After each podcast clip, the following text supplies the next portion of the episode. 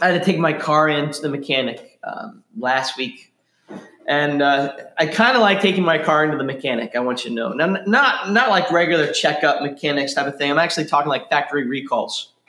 I love. I want you to know, I love factory recalls. So, so what do you say? They're free. They're free, but there's actually for some people like me, there's there's a lot of extra perks. Let me explain. I drive a 2006 BMW.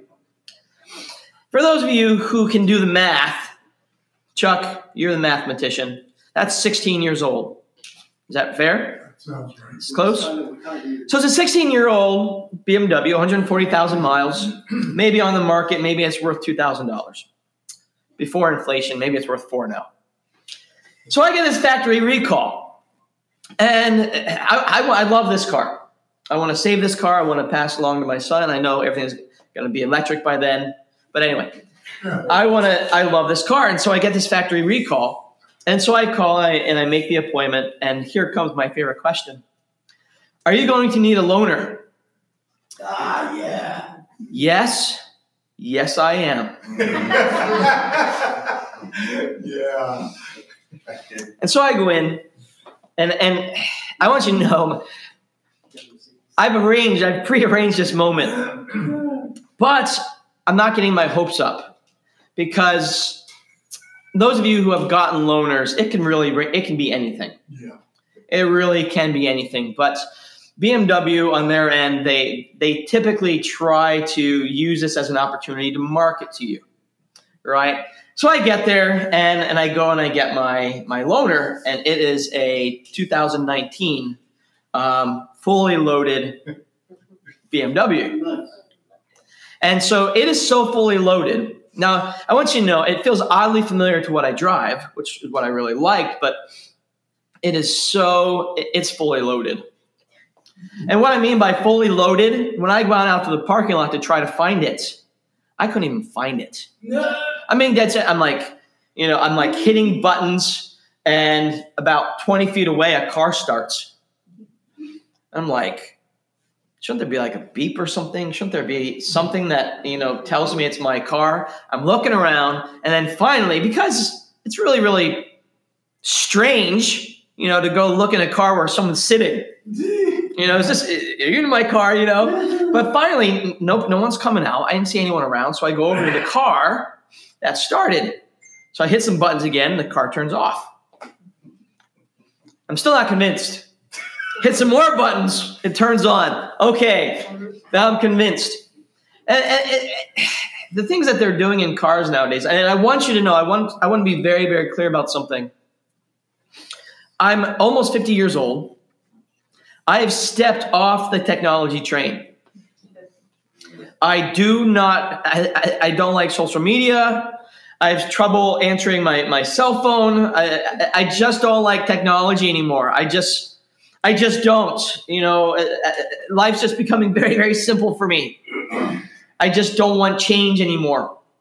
And those of you who have known me, I used to love change. I used to be the first one in the pool of change. And now I'm just like, I'm just not ready. I'm just not ready for the change.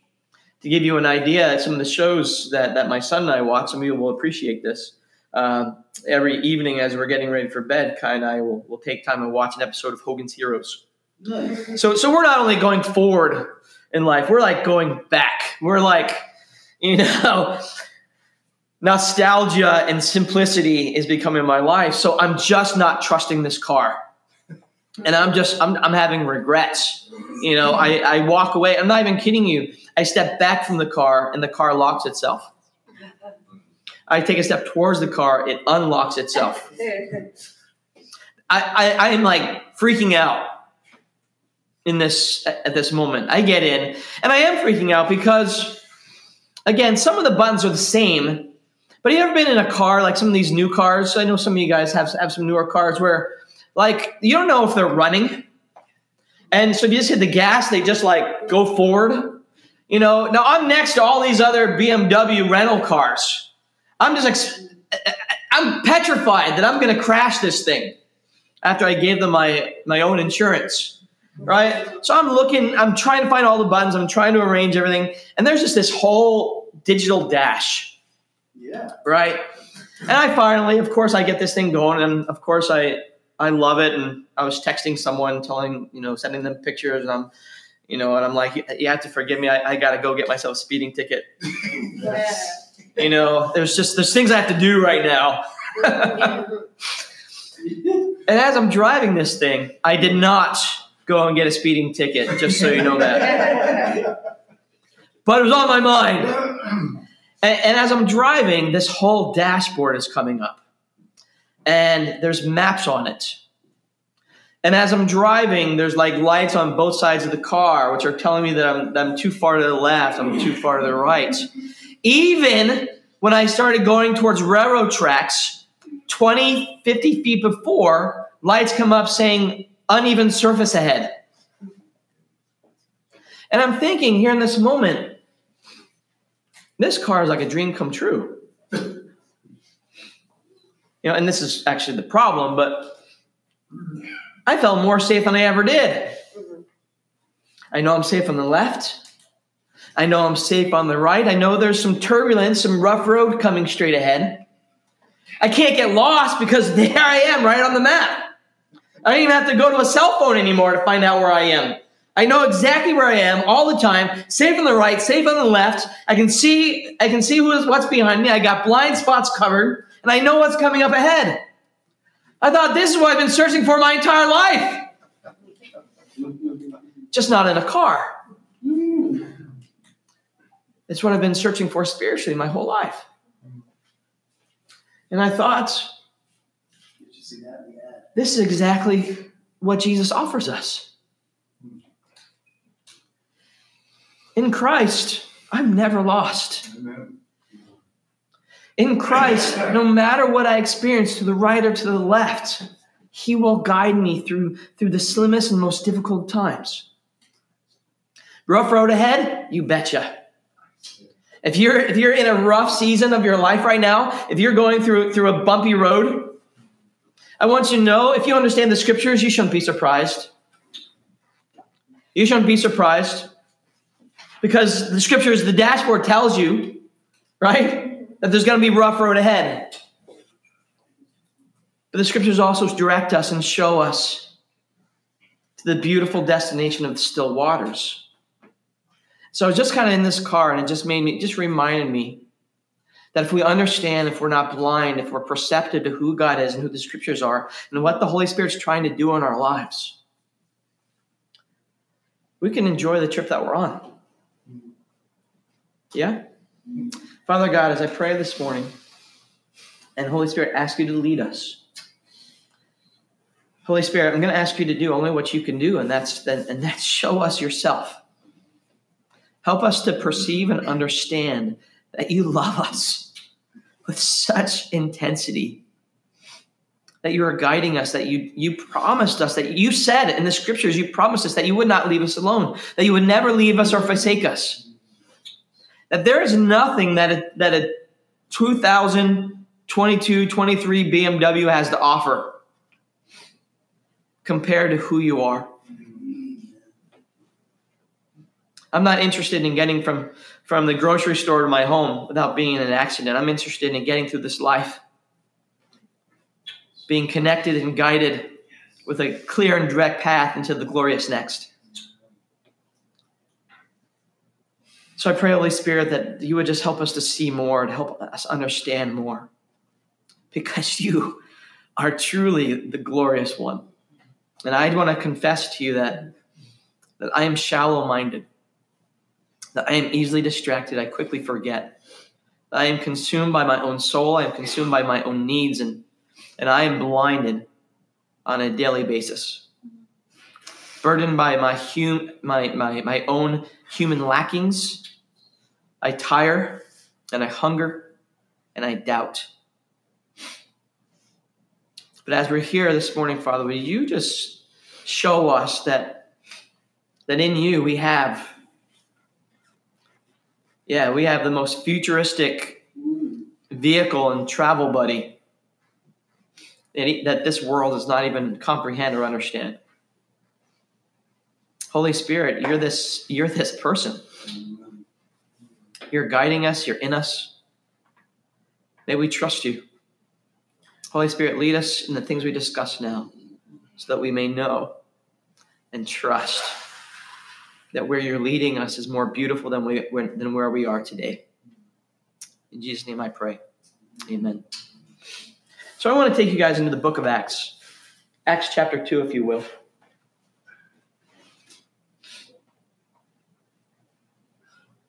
So Justin's been doing a fantastic job at arranging and directing our Sunday morning conversations together. And it is an honor for me. Um, I'm just going to say just to just to be part and join in where where he directs and oftentimes throughout the course of of thinking, praying, and planning, what I sense the Lord's giving me to share with you guys, it, it typically it typically changes three or four times over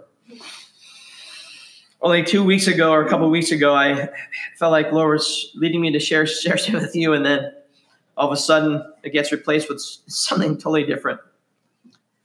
And quite simply, all I want to do is I just want to read Acts chapter 2 this morning.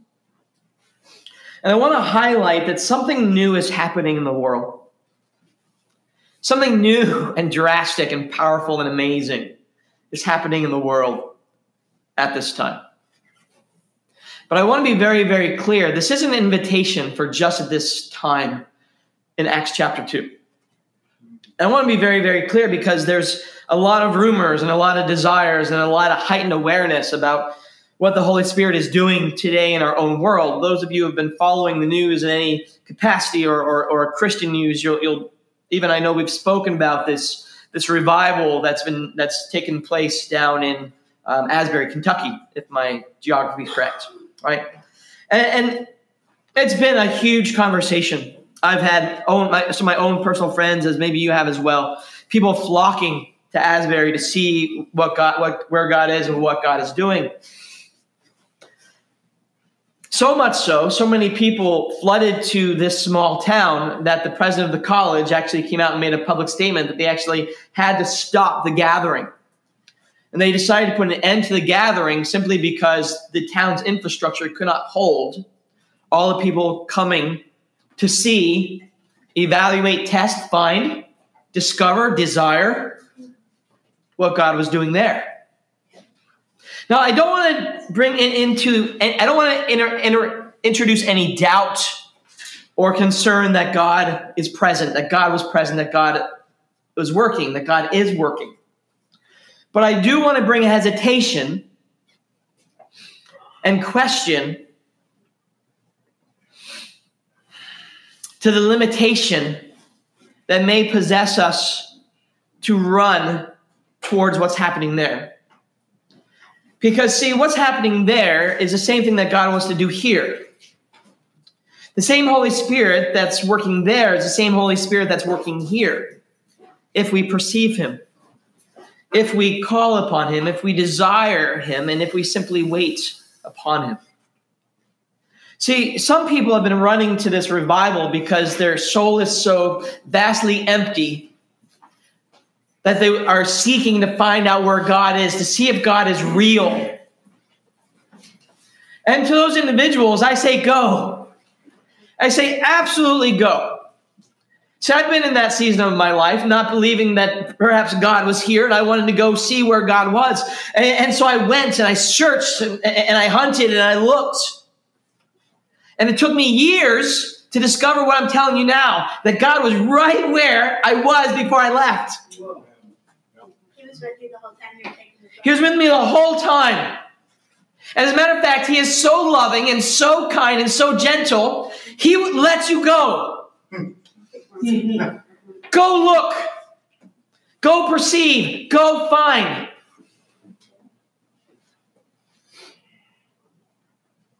But the truth was, I wasn't going to look to find where God was. I was going to look to eh, eh, discover where God has already been,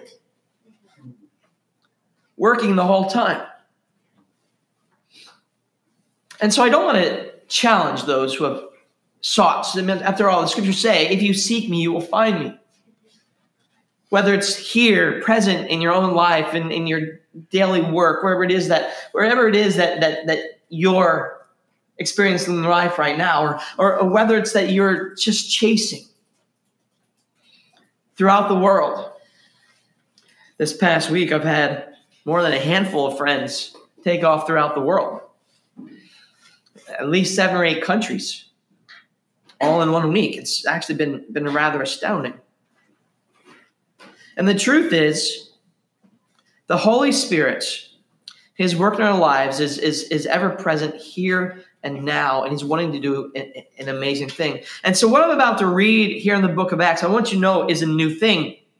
But it's just not a new thing taking place then. It's actually a new thing that God's offering us here and now. Why is it a new, a new thing? Well, really quite simple. The Holy Spirit is going to come into the hearts, lives, souls of the people who invite him and receive him in. Now, I want you to know that's a new thing. This has never happened before in history. Jesus actually says that unless I leave, I cannot send you a helper. Now, I want you to know I am not overly enthusiastic about this new thing. And I don't think you are either. Let me prove my point. If you're going to invite someone over your house, what's the very, very first thing you do before you invite someone when you invite someone over your house? Clean. Clean the house. The last thing you want to do is invite someone over into your messy house. Don't worry. It'll be a mess when you come. See, you see where I'm going with this? See, I'm not comfortable with what's happening in Acts chapter 2. As I'm going to point out in the scriptures, others aren't all, also are not. Because I think many of us have this idea that if we're going to invite Jesus into our lives, first we have to clean the house. I cannot let him see, right? And, and at best, and I want you to know, some of us religious people have gotten really, really good at this, right? Please come in. Just don't go in that room, Yeah. right? We're going to stuff everything into that room. We'll allow Jesus, you know, into the dining area, the kitchen, right? Into certain rooms, but just don't go there. But see, this is very interesting because in order for the helper to come into our lives, I want you to know he wants access to the whole thing. Yeah. And surprise, surprise, he doesn't care if you clean up.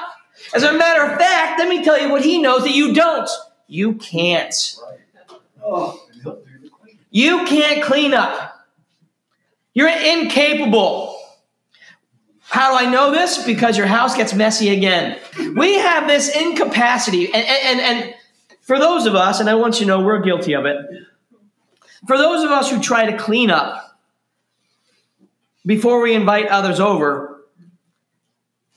you understand that all we're trying to do is, is, is just put forward the best version of ourselves.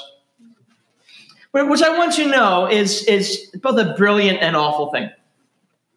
Right? I want to put my best foot forward for you. I really, really do. I want to clean the house for you. I want to, I want to make this home a welcoming and, and inviting place. But what inadvertently happens is when you come over to our house, you think we're clean people. Yeah. You- think we're clean people. Unless I actually somehow tell you, I want you to know uh, we clean the house just for you. You end up, you can walk out of my house being like, oh my word, they're they're so much better. They are so much better than I am. See, cleaning your house before you, people come over to visit is really nothing more than than modernized social media.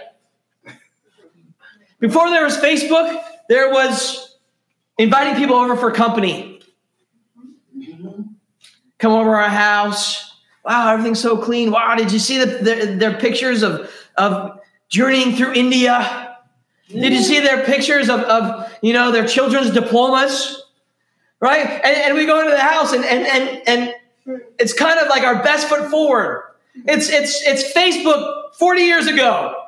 I'm just pointing out what's true. I'm not pointing out what needs to change.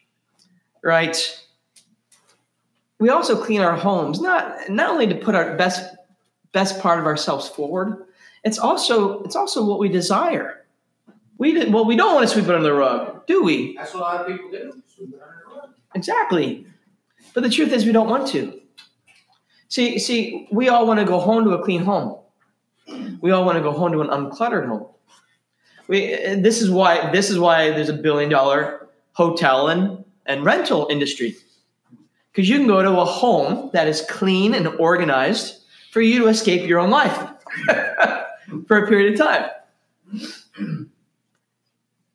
So it's- I simply share this because the fact that we're messy, the fact that we have to clean up, this is all evidence of the human condition. Hmm. And see, the Holy Spirit wants to come in. He wants to be invited in. I want you to know, Holy Spirit is not going to infringe on your life in any way. Matter of fact, says in Revelation that, that Jesus will stand and knock. Okay, he's not, he is not coming in without an invitation. So if you're afraid that Jesus is going to impose on your life, stop being afraid right now.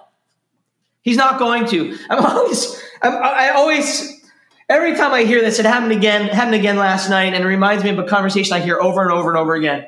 How people are afraid of becoming missionaries because they don't want God to send them to a country that they don't want to go to. And it makes me laugh. Because the last thing God wants to do is send you to a country where you don't want to be.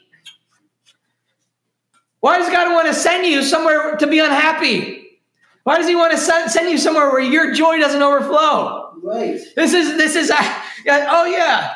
What, who can I get to tell the world about me? Oh yeah, this this individual's extremely happy. I'll send him out.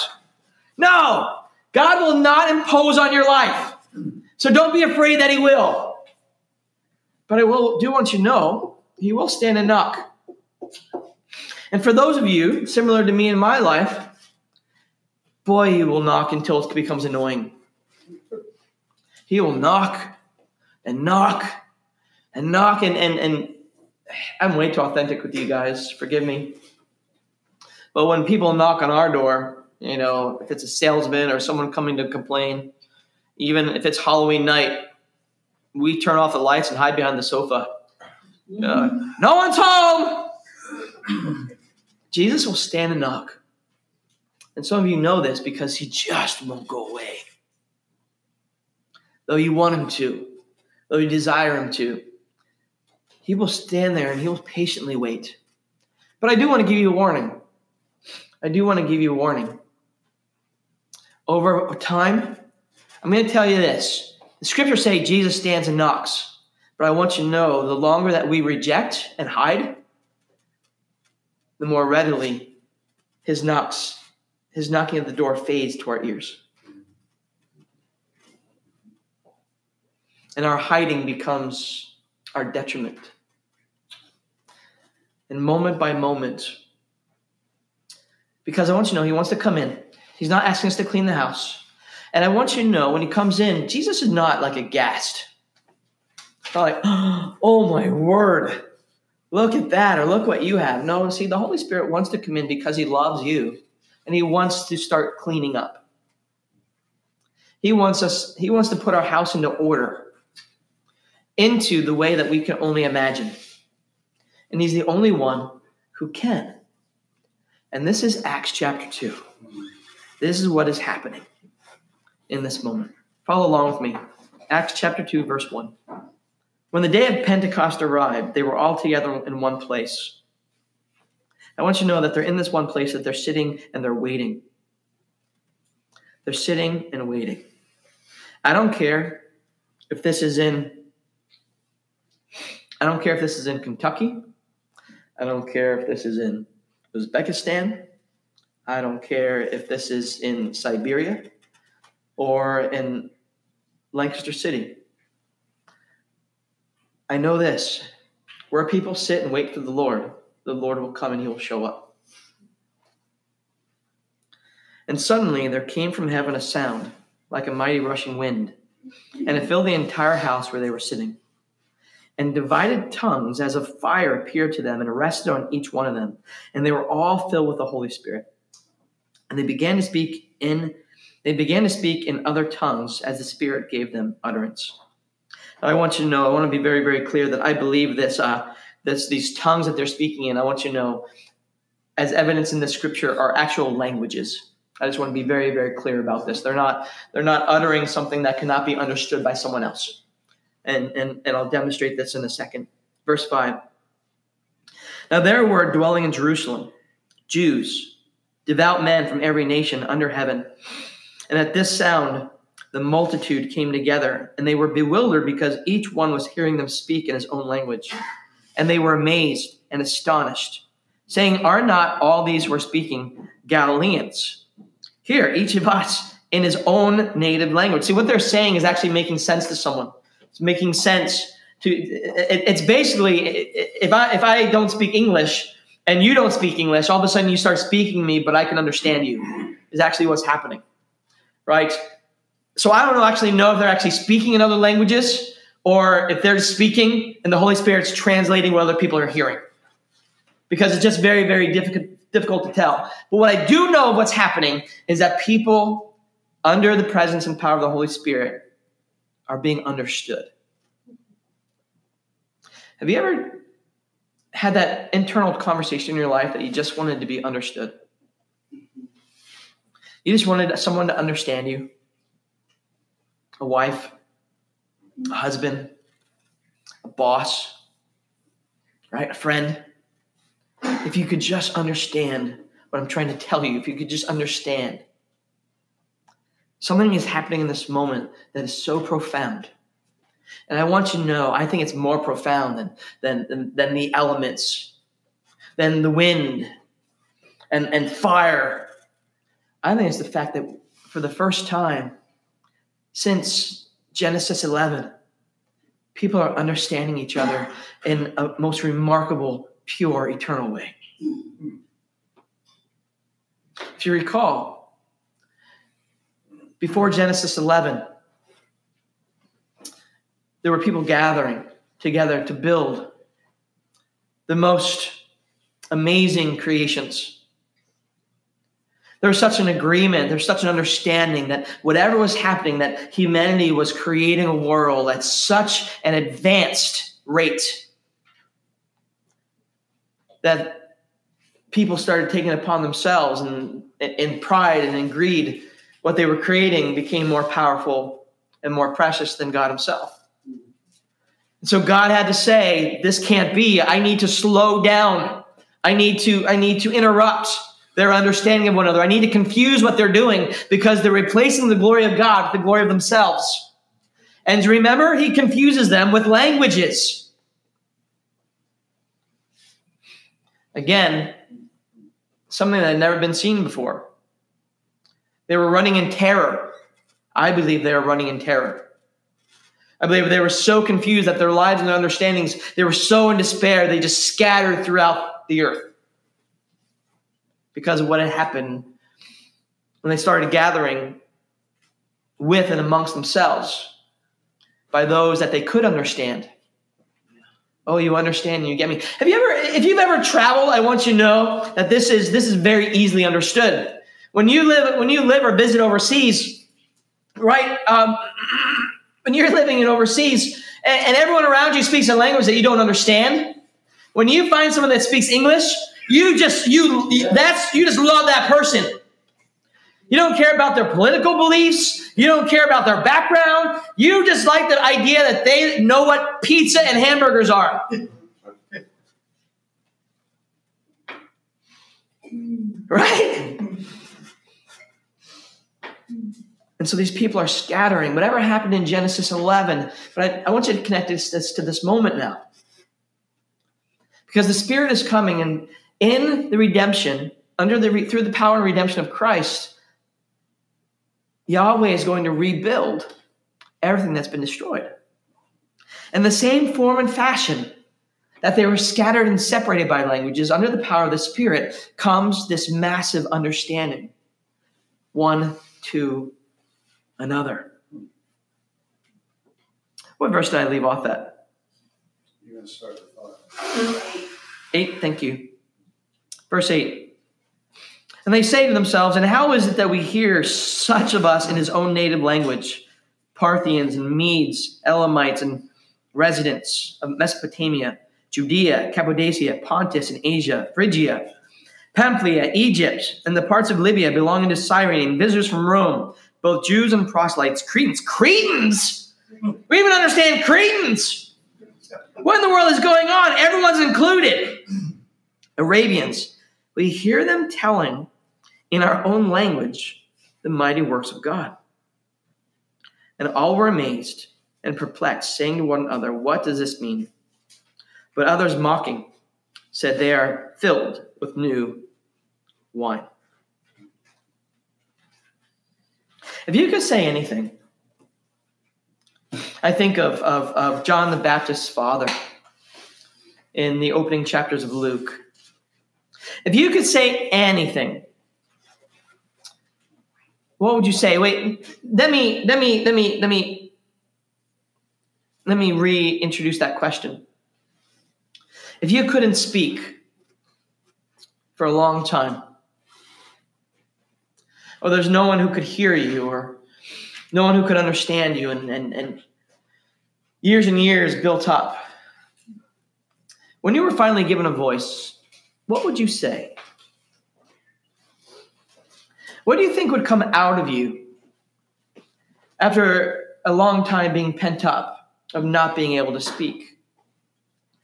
I'll tell you what I think comes out. I think what comes out is our deepest and most valuable craving, longing desire that we have as a human being. And I think that's what's happening in this moment. It's almost as if since Genesis 3, when this understanding has, had been shut up, almost as if in the belly of the earth, been, been shut up and silenced. After centuries and centuries of time, the Holy Spirit comes, and what do they have to speak? What comes flowing out in their utterances and in the translations and languages of God is the glory of God Himself. See, I believe that we are created to speak of the glory of God. How do I know this? Because we all attempt it daily. I'd like to show you my new car. I'd like to tell you about my job. I'd like to tell you about what I do. I'd like to show you my best parts. As a matter of fact, when you're a child, whatever you create at school, you bring home to your parents. I like to show you what I created. We take it, we hang it on the refrigerator, we celebrate it. Deep within each and every one of us, there is a voice that wants to deeply be connected to God in a very pure, original, and eternal way. And from the day that we're born, we search for it and we seek it. And as soon as the Holy Spirit comes, it's the very, very single voice that gets released, giving glory to God. You want to know the secret of God's love for us? You and I, we were created in his image. We are his glory to the world. We are the glory of God, created in his glory, for his glory.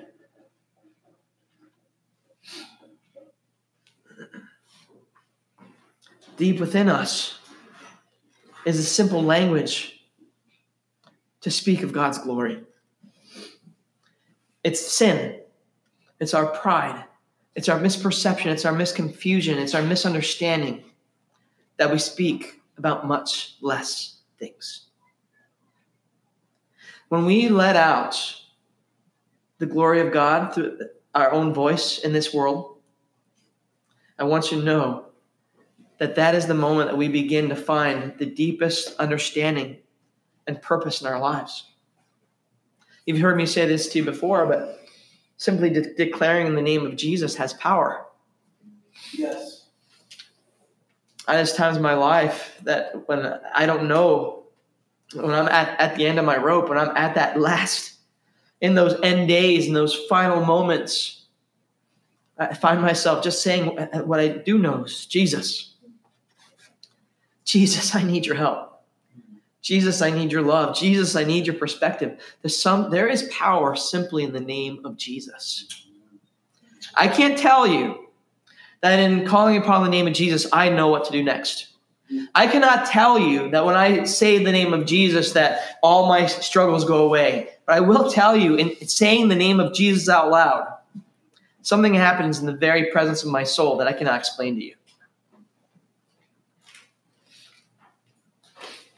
We should not be surprised in this moment that these people are declaring the glory of God as soon as they begin to speak.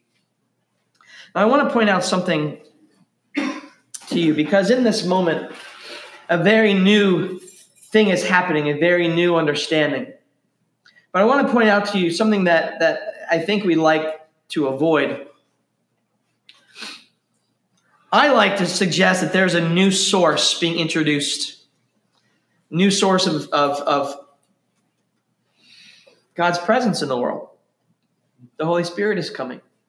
And, and I love this. Actually, the, I love the way that it opens up because it, if, if we go back to John 3, how is the Spirit spoken of being ushered into the world? Through baptism, water, submersion, the, the, the, the, the water burial, the water grave, and coming up, rising to new life. But now we have wind, and, and we have fire introduced wind and water and fire. These are all things, friends, as much as you'd like to believe that, that, that somehow you are connected to them, you can't conjure any one of them. You can't conjure wind. You can't conjure fire. And you cannot create or conjure water. In the same way that these very earth elements, which are only designed by and created by God, the Holy Spirit comes by his own presence into our lives with the same power of each. We use wind and water and fire on daily basis, on a daily basis in all simple ways. But each and every one of them has the capacity to ruin our lives. Right? There's unbridled power in each one. And I think sometimes, because we don't understand the power involved, we begin to limit it. And here's the warning. I love this. Did you notice? Did you notice those who are first spoken about as as as doubting this? It says, verse 5, there were dwelling in Jerusalem devout men, Jews. Jews and devout men from every nation. the very, very first people who are going to disbelieve that this new thing is happening that this new presence of God being introduced into the world, I want you to know, are the religious people. Yeah. God's chosen people. The people who are supposed to know who God is, the people who have been waiting, declaring, judging, the religious people of the time are missing what God is doing. So much so, the passage ends by these people saying, right, we're filled with awe, but those who are doubting, what do they say? They're obviously drunk. There is something new happening here, right? But it's the new wine. And that moves us into verse 14. Where the Holy Spirit is working and moving, I want you to know is not among the religious, it's among the people who desire a relationship with Him and simply open the door and allow him in and invite him to do what he wants in, in, in our lives. Because Peter is going to say the most ridiculous, most unspiritual thing. Just want to point this out. Verse 14. But Peter, standing with the eleven, lifted up his voice and addressed them Men of Judea and all who dwell in Jerusalem, let this be, let this be known to you and give ear to my words. These people are not drunk as you suppose. It's too early for that. This is literally what he says. They're not drunk because it's only the third hour of the day. Meaning, they're going to drink later. They're not drunk yet. This is how I know because they drink later in the day. So, this is how I know they're not drunk. Seems like such a funny thing for Peter to say. No, they're not drunk. They get drunk later. and he starts to and he starts to speak from the book of Joel. Verse 17. In the last days, it shall be, God declares, that I will pour out my spirit on all flesh, and your sons and your daughters shall prophesy, and your young men shall see visions, and your old men shall, shall dream dreams. Even on my male servants and female servants, in those days I will pour out my spirit, and they will prophesy. And I will show you wonders in the heavens above and signs on earth below blood and fire and vapor of smoke. The sun will be turned to darkness, the moon to blood, before the day of the Lord comes, the great and magnificent day. And it shall come to pass that everyone who calls upon the name of the Lord shall be saved. See, the book of Acts opens with, with a new source of this power a new source of life, this a new invitation into living, loving life with God. And the question is, are we open to it? Are we ready to receive it? Are we ready to respond to it? Or are we like the religious and we still look around to criticize, we still hold our pride, we we we misperceive and judge. But see in verse 21, Peter steps into this in verse 15 and forward through 21. Peter steps into this reality of, of something that cannot be denied. And that's the authority of God.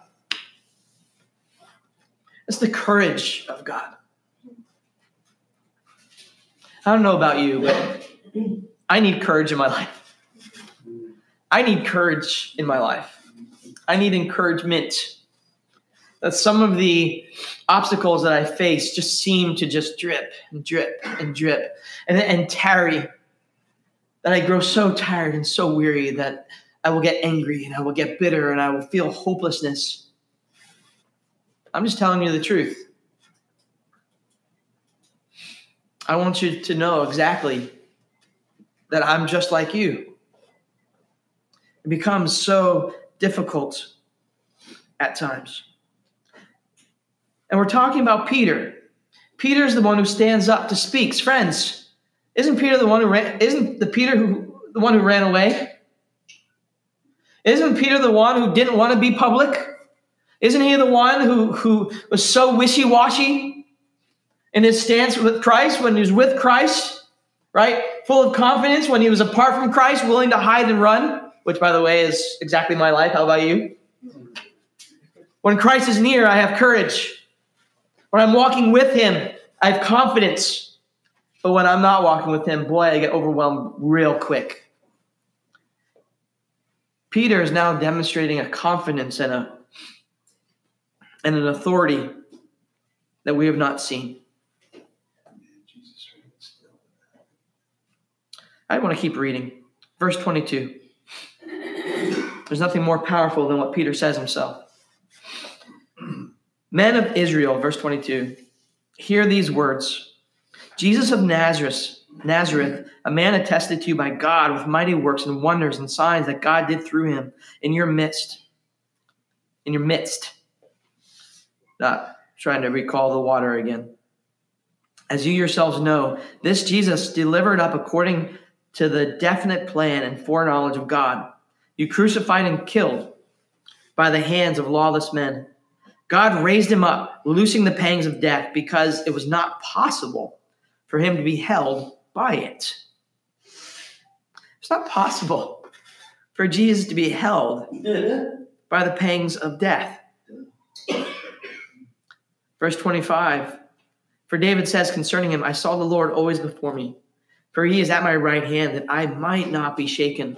Therefore, my heart was glad and my tongue rejoiced. My flesh also will dwell in hope.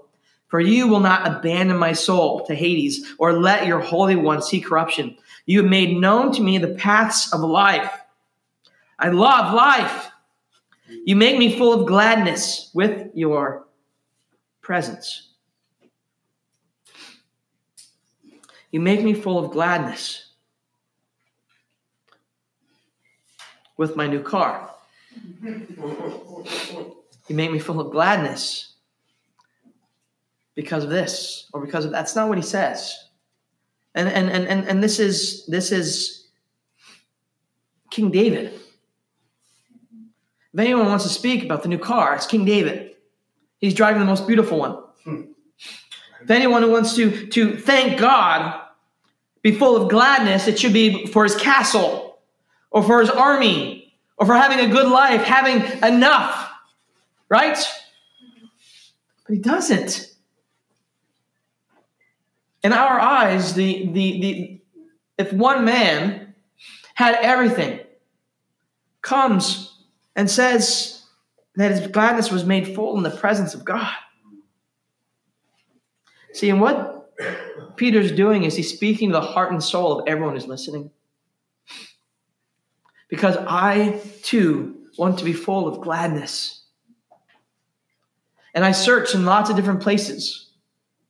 The only time that I actually know when I'm in the fullness of God is when I'm reminded when I'm not. It's the drastic comparison of the two that reminds me of how full God's joy really is. Because I will find myself outside of that gladness many times throughout the day. Verse 29 Brothers, but I say to you with confidence, confidence about the patriarch David, that he both died and was buried, and his tomb is with us to this day. Being therefore a prophet, and knowing that God had sworn with an oath to him that he would set one of his descendants on the throne, he foresaw and spoke about the resurrection of Christ, that he was not abandoned to Hades, nor did his flesh see corruption. He goes on. And he speaks in, in, in, in this in this in this unparalleled confidence about, about a reality that only the scriptures and only in Christ can we understand, my friends. Only through opening the door and welcoming in Jesus can we even begin to fathom what Peter is trying to declare to us, what Peter is trying to explain to us, what Peter wants us to hold within our souls with our own language. And I love this, verse 39. I'm going to jump over to verse 39. He says this, and this is meaningful to me. He says, For the promise is for you and your children, and for all who are far off, everyone whom the Lord our God calls to himself. In this moment, Peter is so filled with a new vision, a new understanding, a new confidence that he speaks about you and me. He speaks about you and me. That this that Christ has done this, that the Lord has done this, that the Holy Spirit has sent, been sent to us as fulfill, fulfillment of this promise for us and for our children and, and for those far off. See, a day is coming. A day is coming. Now, uh, this is this is this is this is mind blowing. A day is coming when time is going to no longer be linear that time is going to be eternal. Now, I want you to know, I still think, I still believe eternal time is still experienced in a linear fashion. It just continues. So, so what I mean by when it's eternal, I don't mean it's kind of circular. I, I don't believe time is just, uh, you know, kind of like Groundhog Day. I just kind of keep doing the same thing over, over and over and over again. It just never stops. I, I, I think it's lived on in the same understanding experiences that we have, just not with an ending to their visceral qualities, their emotional qualities. See, right now, everything that you experience in this world comes to comes to pass. Right? When I was younger, I really, really struggled with this. I I just wanted to be happy. I really just wanted to be happy. And I wanted to be happy so much that when, when I was happy, I got sad that that happiness was going to be over. I got so used to the world wounding me and so used to to to good and bad flowing in and out of my life as, as in, in just some daily occurrence, this linear fashion of life, right? Disappointment, joy, laughter, insult, right? Wounding, excitement, all these all these emotional qualities for me i want you to know have just been too much for my life and so if i if i was in a moment of connection if i was in a moment of excitement i would just have to limit myself because i know that in a very very short time someone's going to hurt me or i'm going to be upset right? I'm going to be wounded. I'm going to lose everything that I love. Not to be on the depressive side, but this is actually true. Everything that we grip onto in this world, we have to release. We have to release those that we love. We have to release those dreams that never come to fruition. We have to release our healthy bodies, our healthy minds, our, our, our fantastic eyesight, our speed, our strength, our wit. We have to release it all. And then those of you have you as you age know this, right? And it becomes a real frustration, doesn't it? There's a reason why why there's a reason why we're tempted to be more and more bitter as we get older. But there's a day coming when life is going to be bound by things that don't fade away. Yeah.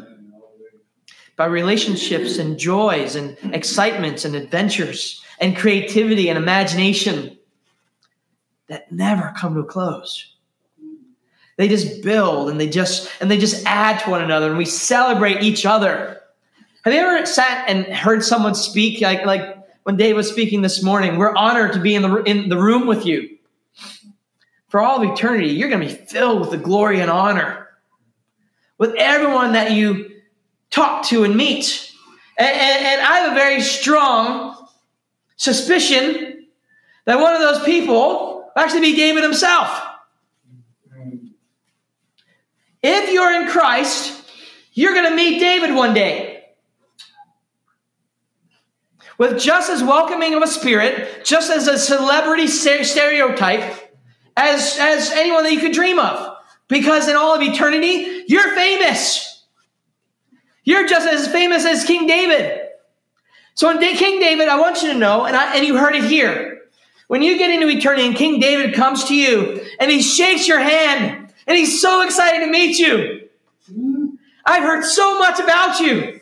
Please tell me about this. You heard it here because that's how we would think of meeting King David. Oh my word, you're King David of the Bible. Can I ask you that? Eh, you clearly don't have any time to talk to me. Mm. Who am I to you? In all of eternity, each and every one of us will, uh, will be honored by each and every each other's presence. Mm. The glory of God everywhere. Yeah. Never ending, never ceasing. Mm. And all the depths and riches of that overflowing to an ever full and ever growing capacity. Now, why? Because God's uncontainable. The glory of God is not containable. So, no matter how long eternity is, we will never reach the ends of the glory of God. Yeah. That's okay. Because if we reach the ends of the glory of God, then God's just not full of, yeah, he's a lesser God. He's just not full of glory. And this is what Peter is pointing out to us. It's a promise for us for you, for me, our children, and those who are far off, anyone whom the Lord calls to himself. So I want to I want to bring us to a close here, read this final passage. Because something new happens. Something new that has been continuing to this day, and it is the greatest. I believe this is one where one of the greatest battles still takes place today. Verse 42. Let me back up to actually um, Verse 41 Those who received his word, those who received this truth, who in open up their spirit and their soul to receive this truth, this reality, they were baptized. And there were added that day about 3,000 souls.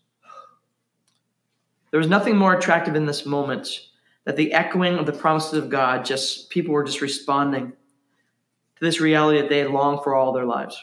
Verse 42 and they devoted themselves to the apostles' teaching and the fellowship, to the breaking of bread, and to the prayers. Funny enough, that sounds an awful like church. coming together, enjoying enjoying some food and enjoying you know enjoying praying together enjoying and seeking the teaching of the, of the word of god. It says in verse 43 and came came upon every soul and many wonders and signs were being done through the apostles. And all who believed they were together and had all things in common. They were selling their possessions and belongings and distributing the proceeds to all any who had need. And day by day, they were attending the temple together and breaking bread in their homes. And re- they received their food with glad and generous hearts, praising God and having favor with all the people. And the Lord mm-hmm. added to their number day by day who were being saved. See, the new thing that's actually happening here is so profound. People are understanding one another. They're laying their lives down to connect with one another, to accept one another, to belong to one another. As you continue to read the book of Acts, as, as, as we're going to look in the upcoming weeks, sin is always sin, right? There's always going to be disruptions. There's always going to be underminings to what God wants to do. There's going to be greed. There's going to be selfishness. There's going to be pride that, that undermines. But I want to be very, very clear. Don't hate the church because of people falling short in sin. This church is made up of sinful people of redeemed people. Right? We're all here. I want you to know there's nothing that's taking you captive that, that I also too haven't been tempted and can become captivated by. Quite simply. But what is happening here in this moment? These people are being are being so tied to the glory of God in each other, to the presence of God in this moment. They are receiving truth and deciding to live in truth.